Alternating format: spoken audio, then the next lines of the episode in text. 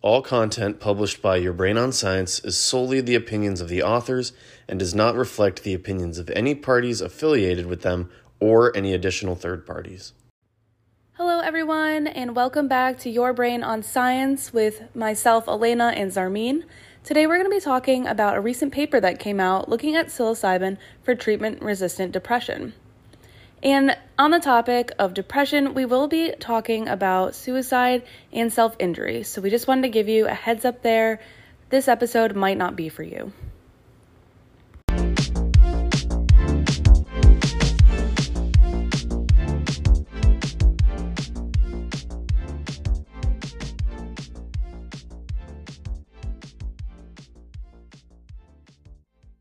Uh, today we're going to be talking about that new Compass Pathways study that was just published um, titled Single Dose Psilocybin for a Treatment Resistant Episode of Major Depression. I'm sure that you've seen so many like crazy articles and article titles.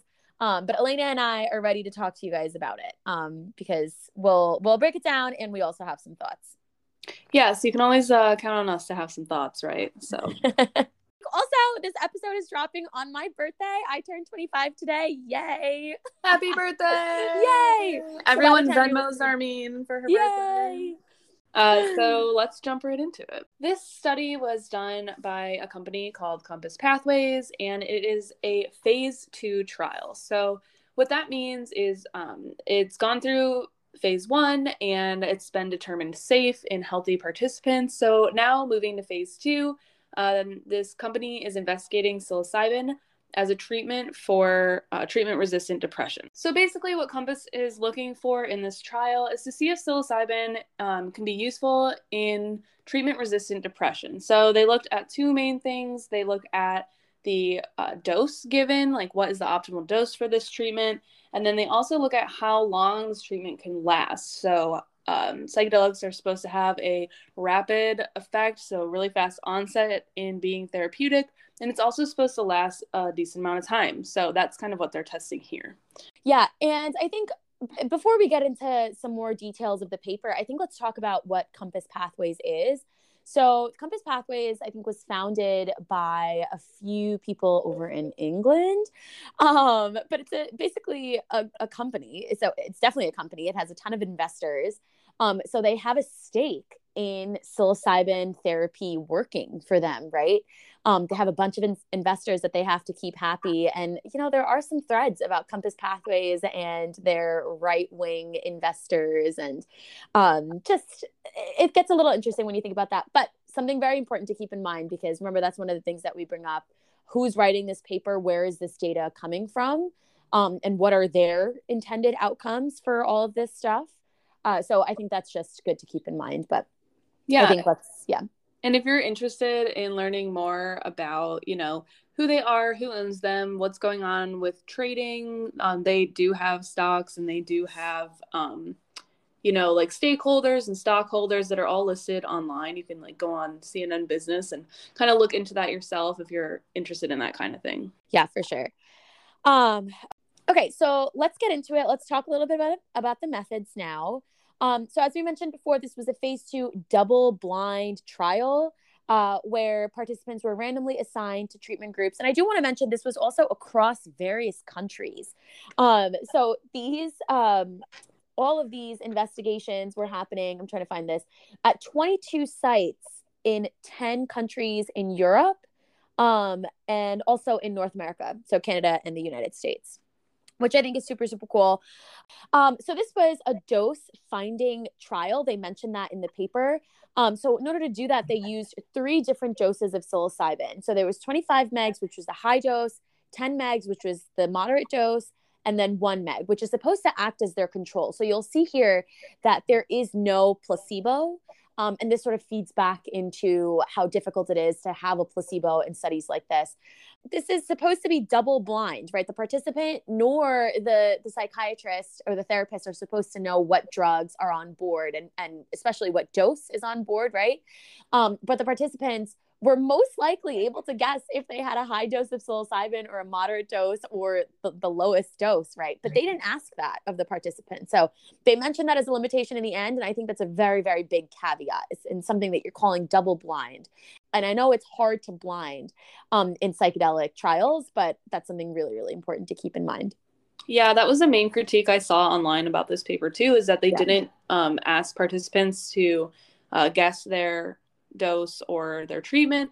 Um, in this case, I guess they all got treated with psilocybin, but um, and that is something we can talk about, you know, a little bit more after we get into the results um, and how that unblinding or not unblinding can change affect. the results. Exactly. Yeah. Affect these very subjective outcomes. The cool thing about this being a double blinded trial, and one of the things that um, I wanted to point out is that, you know, this is being done by a company who has stake in the results, but um, they do have an independent uh, contracted research organization that does assess the uh, rating scales that uh, were given to participants. Mm-hmm. So they don't know the details of the trial or like they don't know anything about the trial. They're just given the scores and they just rate them. And then um, the statistical analysis of the data is also performed by that research org.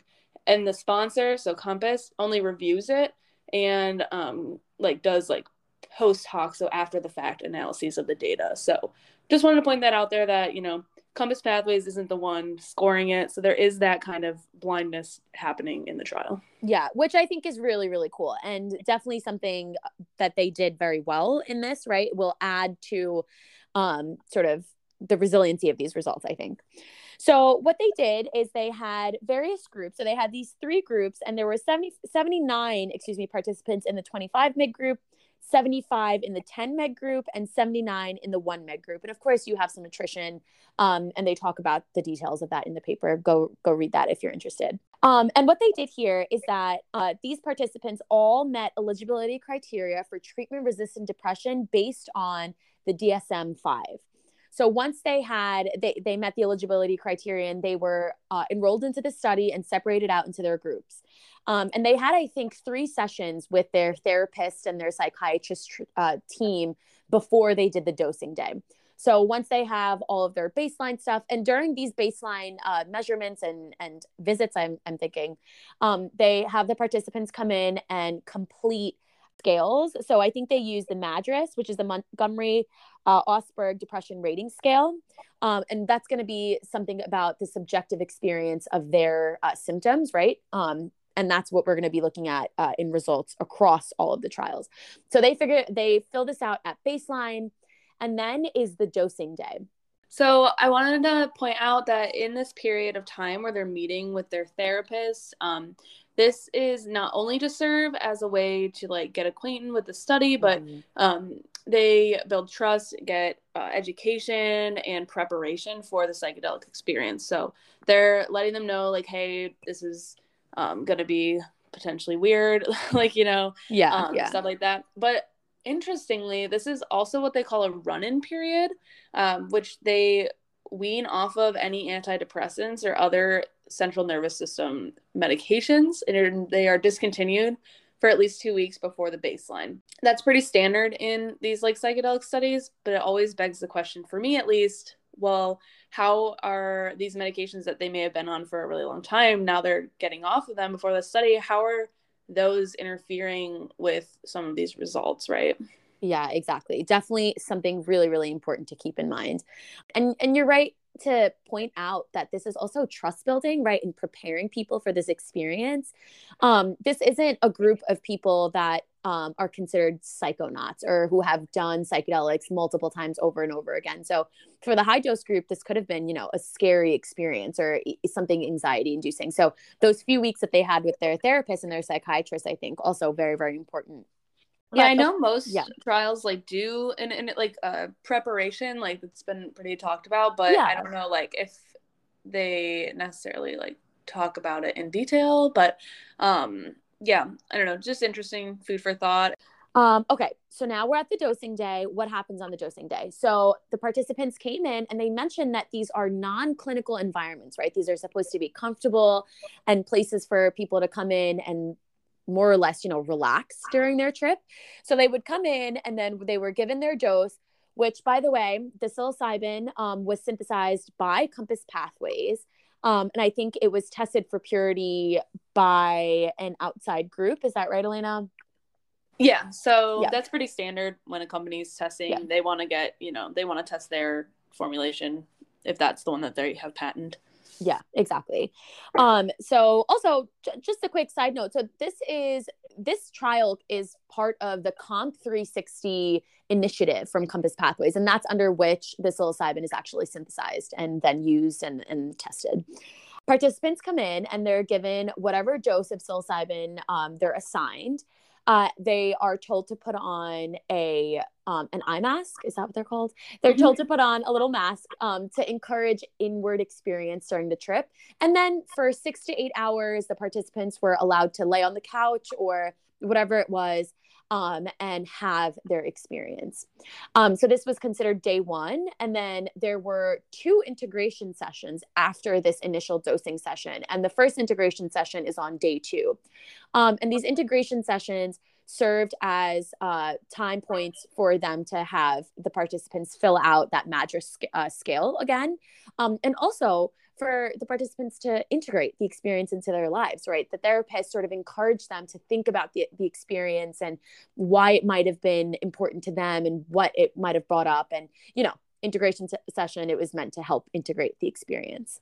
Yeah, and one thing that they noted is that the therapists were encouraged to not actively guide any sessions, yeah, to yeah. be there for support. So they're not using um, any to our knowledge any like cognitive behavioral therapy or motivational enhancement therapy they're just being there to like be a support for the person going through the experience and giving them the ability to talk about it after. Yeah and sort of come to their own conclusions right? Why is this important to you? What do you think um, was important about this experience? So yeah definitely very cool um, so there were uh, I think there was one primary endpoint, um, and there was supposed to be another endpoint that they couldn't reach, and we'll talk about that there. But the primary endpoint was three weeks after initial dosing. Um, and consequently, three weeks after the initial dosing is when um, is the time point at which they allowed their participants to start taking um, antidepressants again if it was clinically uh, necessary, if their clinicians has had deemed that these participants should start taking uh, their meds again. And Alaina, uh, remind me if I'm in, if I'm forgetting this, but um, some participants did start taking this uh, by 12 weeks, right? They started taking their antidepressants again by 12 weeks. So there were some participants that initiated treatment um, for their depression during the trial before the primary endpoint. It was pretty okay. Okay. low percentage, and then about a fourth to a third of each dose group had initiated treatment again by 12 weeks. So that's a decent amount of people. Yeah, I think so. So, like Zarmeen mentioned, the primary endpoint uh, is a change from baseline to the three week scores in the questionnaire following psilocybin. And they're comparing those with the one milligram control. So, that mm-hmm. one mg control is like kind of what they're doing their overall primary endpoint comparison to. And then um, their secondary endpoints were um, the response. So they deemed response as a 50% decrease from baseline to week three. And that's like suggesting like this psilocybin treatment is potentially working.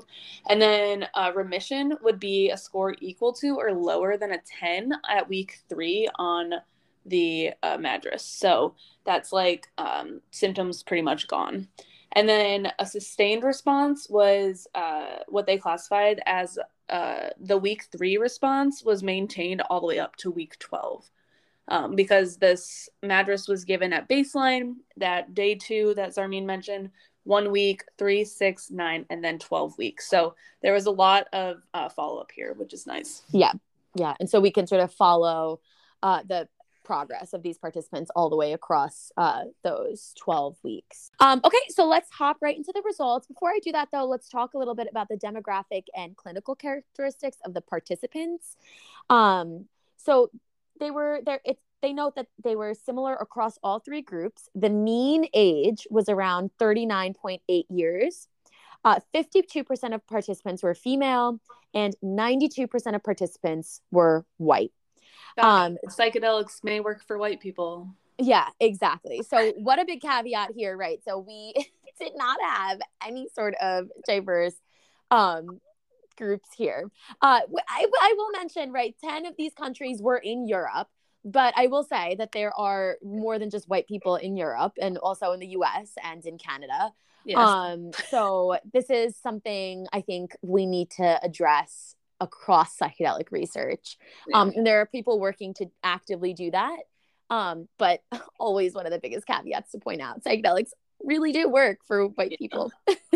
and I do uh, also want to point out they did ask if people had previously used psilocybin. Yeah. Um, so that's also good. Yeah, yeah.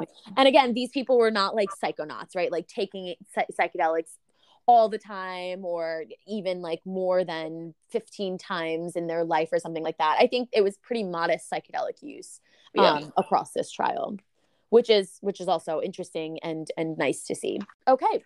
So let's talk about the figure. So figure two, that's where the main results of this paper are.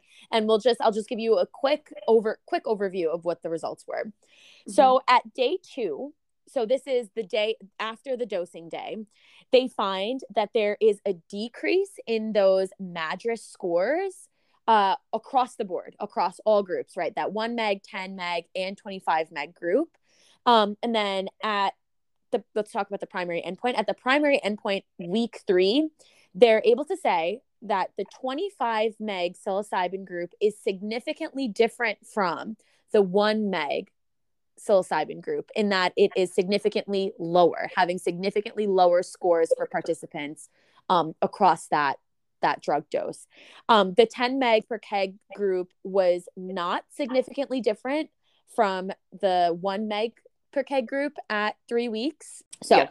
yeah. So, what does that mean in like regular words? So, the high dose of psilocybin group uh, showed significant decreases in those MADRS scores in the and that depression rating scale um, at three weeks as compared to the one meg and the 10 meg group and that one meg again is supposed to act as their control right because it's it's it might be active but there shouldn't be it's it's sub threshold participants are not having a trip um yeah. yeah. Um, I also want to point out in figure two, some people might find this like be like, why is the axis negative? You know, and so I just yeah. want to point out they're calculating this decrease as a mean change. So like an overall change in the mean of the scores. It's not raw scores. Yeah.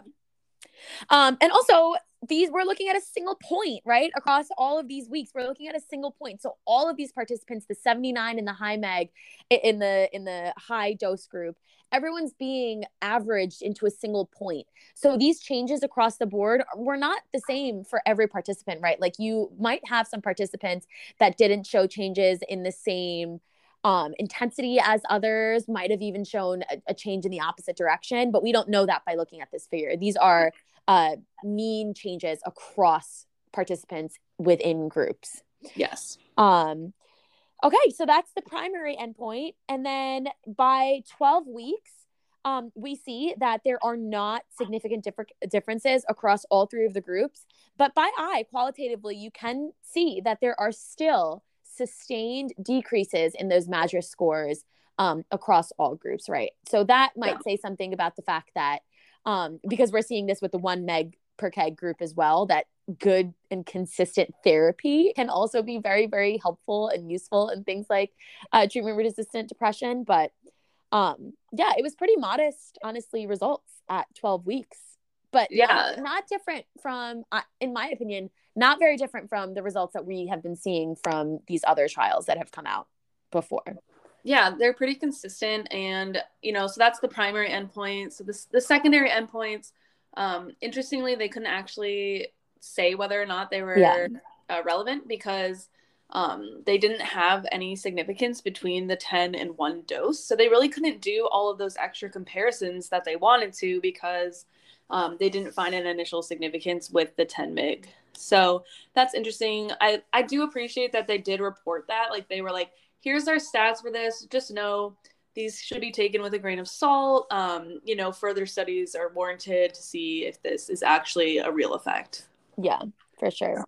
Um, and I do also want to mention the 25 megs per keg group was associated with adverse effects Um, there were some participants that experienced adverse effects, and I'm trying to find where they they sort of quantify those.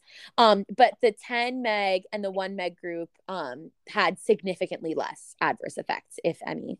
Um, yeah. So that's another thing to keep in mind. Yeah. So the adverse effects um, that they categorize here, um, they categorize like you know less severe events like they're pretty typical for psychedelics headache nausea dizziness fatigue mm-hmm. you're especially at a high dose um you're going through it right like yeah. you're tripping so that's pretty common um the thing i think about this study that really caught a lot of people was the serious adverse events mm-hmm. um so these are things like increased suicidal ideation which is very common um, with treatment resistant or just uh, reg- regular major uh, depressive disorder. And so, uh, what they found with suicidal ideation specifically, um, they found that it was uh, worse in a cohort of participants from the 3 to 11 week point. Interestingly enough, the percentages were similar even in the 1 mg dose. So, um, also, interestingly, in the 10 meg group, there was also intentional self injury in one participant um, and also suicidal uh, ideation in the 10 meg uh, group. So you do see this, right? Like in in both of the higher dose groups. So Alaina, your idea about you know psychedelics are probably helpful, but those really intense uh, symptoms like suicidal ideation, ideation non-suicidal self-injury, perhaps, um, might not be fully helped by psychedelics, yeah. right? It's it's hard to sort of capture the changes um, in in that as well. I was just going to say that's why this is so interesting, right? Is because it literally says here, right? Um, the ideation was reported by 27% of patients in the 25 mg group, yeah, tw- or 36% in the 10 mg group, and then 24% in the 1 mg group. So that's like not a small number, like you know.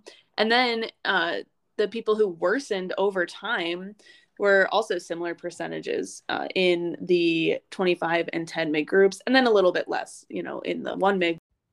So it's something to really think about when we're talking about treating these vulnerable populations, right? So when we have increases in suicidal ideation, it's not, uh, you know, the patient's fault. This is that part of their disease. And that's what I appreciate about this study is that they reported these things. So there's been a lot of talk from um, participants from other psychedelic assisted therapy studies who have uh, noted that their adverse events were not included in their paper um, or in the paper or in the analysis. And that sometimes these patients were left feeling like even worse. And that's so important to note. I know uh, it was reported that one person described it as feeling like they had open heart surgery and then were just left on the table after um, with no kind of direction about what to do with that experience. And so that's why I think reporting these and talking about them is so important.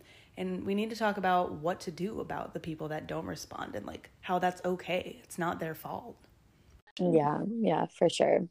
So yeah, just before we get into kind of like what we liked and didn't like about this study, because you know we will tell you, um, we just wanted to recap uh, the results real quick. So in like two sentences or less, the primary outcome, so the change from uh, the baseline to the three week score for the MADRS, uh, they found that the 25 milligram dose of psilocybin was significant, and it was significantly different from the one milligram of psilocybin. So, what does that mean? That means that the large dose of psilocybin is potentially uh, helping people with their uh, treatment resistant depression at three weeks. And what they couldn't say was whether or not this was sustained um, significantly all the way to 12 weeks and whether or not the 25 and 10 milligrams stack up to each other. So, yeah. further studies are definitely going to be needed with um, maybe like a, the 10 milligram, but uh, overall, I think, you know, kind of tells us something. Yeah. Uh, and then just wanted to say, you know, this effect was associated, you know, with this change in baseline scores, but they did report a lot of um, adverse events, including suicidal ideation in a large, not a large number, but a significant number of participants. Uh, so that is just something to think about. You know, um, are these experiences with psilocybin uh, difficult for some and not for others because it is, you know, known to increase that awareness of the self that can produce negative thoughts. So, you know, some people might have um, a response to that experience that's helpful, and someone yeah. else might have one that's hurtful. So, I think um, one thing to go on in the future is that we need to be studying why it's not working in some people and not just focusing on the positive, like, oh, this worked. Yeah, but for some people, they were like worse off, right? Yeah. And going back to something that we talked about earlier, the therapists in those integration sessions didn't push participants to think of their experience as one way or the other. So if someone had a really mm-hmm. intense, intensely negative trip, you know, like they weren't necessarily told to be like, oh no, like this was good, like this is what you needed, right? Like you took out of that what you took away from that. And of course the participants were there, the the excuse me, the therapists were there to help guide your thinking and not make it super, super negative.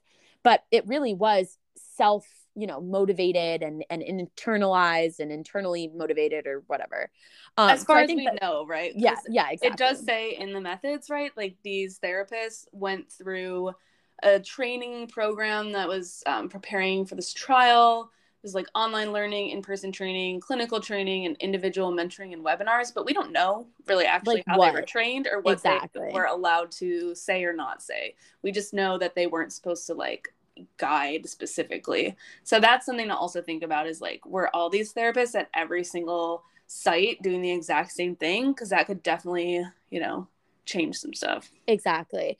And also, interestingly, this is across countries, like across different cultures, across literally so many different political lines and socioeconomical lines. And although, you know, we did have a very monolithic group we had 92% white people um it is 92% white people with different cultures right um yeah. so i think it's really interesting to think about culturally sensitive approaches to psychedelic therapy. And I know that some people are very actively thinking about that here in the US. Um, but just thinking about how undiverse this population group was, right? I think it's really important to think about these scales because these scales were standard across all countries, mm-hmm. all of these sites, right? They're worded a very specific way. And it's important to think about some of the words might have different connotations as as compared to other words, you know, for this person versus that person and this participant might be taking it this way they do assess right how participants are reading these questions and if there are any questions they're answered um, but i think it's really really interesting that these this one scale is being applied across all of these participants who come from all different backgrounds and and different sort of countries and they also mentioned that um, that is a uh, a, limitation. They say a lack of an ethnically diverse participant yeah. sample. Yeah. Yeah. So, okay. So, what else, you know, did we like or didn't like? So, what did you like here? Um, so I think I, well, first of all, I think I love the fact that this is such a big study, right? And they did this study for across 12 weeks, um, which I think is something that we needed uh, to see. But that the idea of them not having asked the participants if they knew what dose they had gotten to me is like wild. It was it's a simple question that you put in there and you ask. Um, and the reason that we're talking about this is think about the anticipatory effects, right? Like think about the placebo effect the placebo effect exists because people expect res- uh, results, right? The placebo thing, literally, right? Like it's in the name, right? So the fact that we didn't ask these participants what they thought they were getting, what they, you know, like what where they were in this trial, I think is crazy because the that placebo effect the effect of that anticipation and and their what they're hoping to get out of it is a very big effect. We've seen this in other trials. We've seen this multiple times in other mm-hmm. psychedelic studies. Um, and i think that's a major major caveat. Why we saw decreases in that one meg group as compared to their baselines their pre uh, dosing baselines which were significantly higher right? So yeah it's yeah there's a big question out there right now. Is it placebo? Is it just the fact that these people are getting to take time out of their day to not do anything? Is oh my god and, and just sit in the room and think yeah. Is it yeah there's so many questions and i mean we can't assess all of it in one study but you could have asked hey you think you were high or not? Like, yeah but, but yeah and you mentioned the um amount of people in this study which is great like they even did a power analysis. I yes which is nice to see. Yeah. Um, a power analysis, for those of you that don't know, is is analysis that you do before you start the study, um, and based on the stuff that you're looking at, the so the measures that you have, um, you do this calculation, you run it through a formula, and you see how many people, how many samples, whatever type of experiment you're doing, you need to reach significance. You need to see an effect. That way, you're not kind of just like scrambling to you finish and you're like, oh my God, I don't think we had enough participants and we can't run these statistics, right? This is yeah. a more sophisticated way. And everyone should re- honestly be doing power analyses, but there are reasons, you know, that they're difficult sometimes. But it was really nice to see in this paper. Yeah, for sure. Oh, there was one other pro that I liked. I liked that, and we mentioned this before too, that like 90% of the participants did not have any previous exposure to psilocybin. Yeah. Super important. Um, especially like you know so these are people who have never had a psychedelic experience before which could also be why you know they might have been having a harder time with that experience. 100% i'd be very interested to know if those participants that experienced significant suicidal ideation or non-suicidal self-injury after the fact if they had done psychedelics before. Yeah. Yeah. I just like i'm dying to know and i was just talking about this with a colleague but like going back to like the antidepressants and like um, you know, getting back on your antidepressants or being off any CNS uh, drugs before the study, like we all know that prolonged medications alter your brain chemistry and they alter behavior and emotions. Mm-hmm. So, like, one question I have is Did the people who got back on their medication, because there was, what was it? I think a fourth to a third of each dose group had gotten back on medication um, by the 12 week endpoint. Were they included in the study? Are there, I want to see like the specific information on those subsets of people and how they were doing on the scores. Did they have suicidal ideation? What would the results look like if those people were excluded? Um, I just think that's yeah interesting super point. interesting or were they some of the participants that were driving the change right like what yeah. were they that were were they the people that were really helped by having the psychedelic experience and hopping back onto their antidepressants or right. yeah that would be a very very interesting i think analysis and I, or... I mean you know they they have the data so they could yeah. Hey if you're listening can you send me that share share that with us. We'd love to make a couple of plots for yeah. you guys. And like also like we mentioned like we don't have access to the supplemental because of the paywall. Like we could download the um the PDF, PDF for some but, reason, but yeah. So if anyone wants to send us a supplemental, that'd be cool. Or send us some money, whatever you guys prefer. um, yeah, no, for sure. I think um, New England Journal of Medicine, please take down that paywall. Very rude and very um, increasing you know problems and lack of accessibility so we want accessible science. Yes we will fight for accessible science. Especially for the people who read the sensationalist articles that didn't even read for the free! study. and like yeah so all these uh you know general news media articles are free and they all say psilocybin treats depression. They don't say psilocybin treats depression at a certain dose in a certain subset of people in a very controlled environment and those people that are reading these that might be in vulnerable spots will now think that they can do whatever and that this is going to fix them, mm-hmm. but they aren't able to actually access the data or like find it out for themselves because of the paywall. Yeah. And please, oh my God, please, if there's any reporters, any writers listening, please remember that you have a responsibility, right? Like, stop making these crazy freaking articles. Like it's not the cure to the world. It's not going to fix everyone. And it's uh, it's you know, every single time a paper comes out like this, I feel like we're going to be screaming at the top of our lungs and the story yeah. doesn't change, but yeah. um whatever. Anyway, so great paper, right? Yeah. I'm excited about the fact that this got published, but I will say like you know, expected outcomes. We didn't, I truly didn't see anything earth shattering, groundbreaking. I think I have more questions. mm-hmm every result yields more questions. And I think like my main like the main finding I got from this is that there is a need for individualized psychiatric medicine. It's not a one size fits all. Absolutely so, not. And imagine what we would see. Yeah. Imagine like the changes that we could see with that. I just think about the biggest thing for me that I always look at when I read these papers is I'm Pakistani and I'm Muslim. I can't imagine my mom walking into one of these like psychedelic trials and first of all understanding what these these um, rating scales are and understanding like what is supposed to happen. So I I think it's so so important. You know, we need to start to diversify, and I I wonder if we'll see differences in the results. And I mean, a hundred percent we will. A hundred percent we will. Yeah. Um. But yeah. Anyway, very interesting.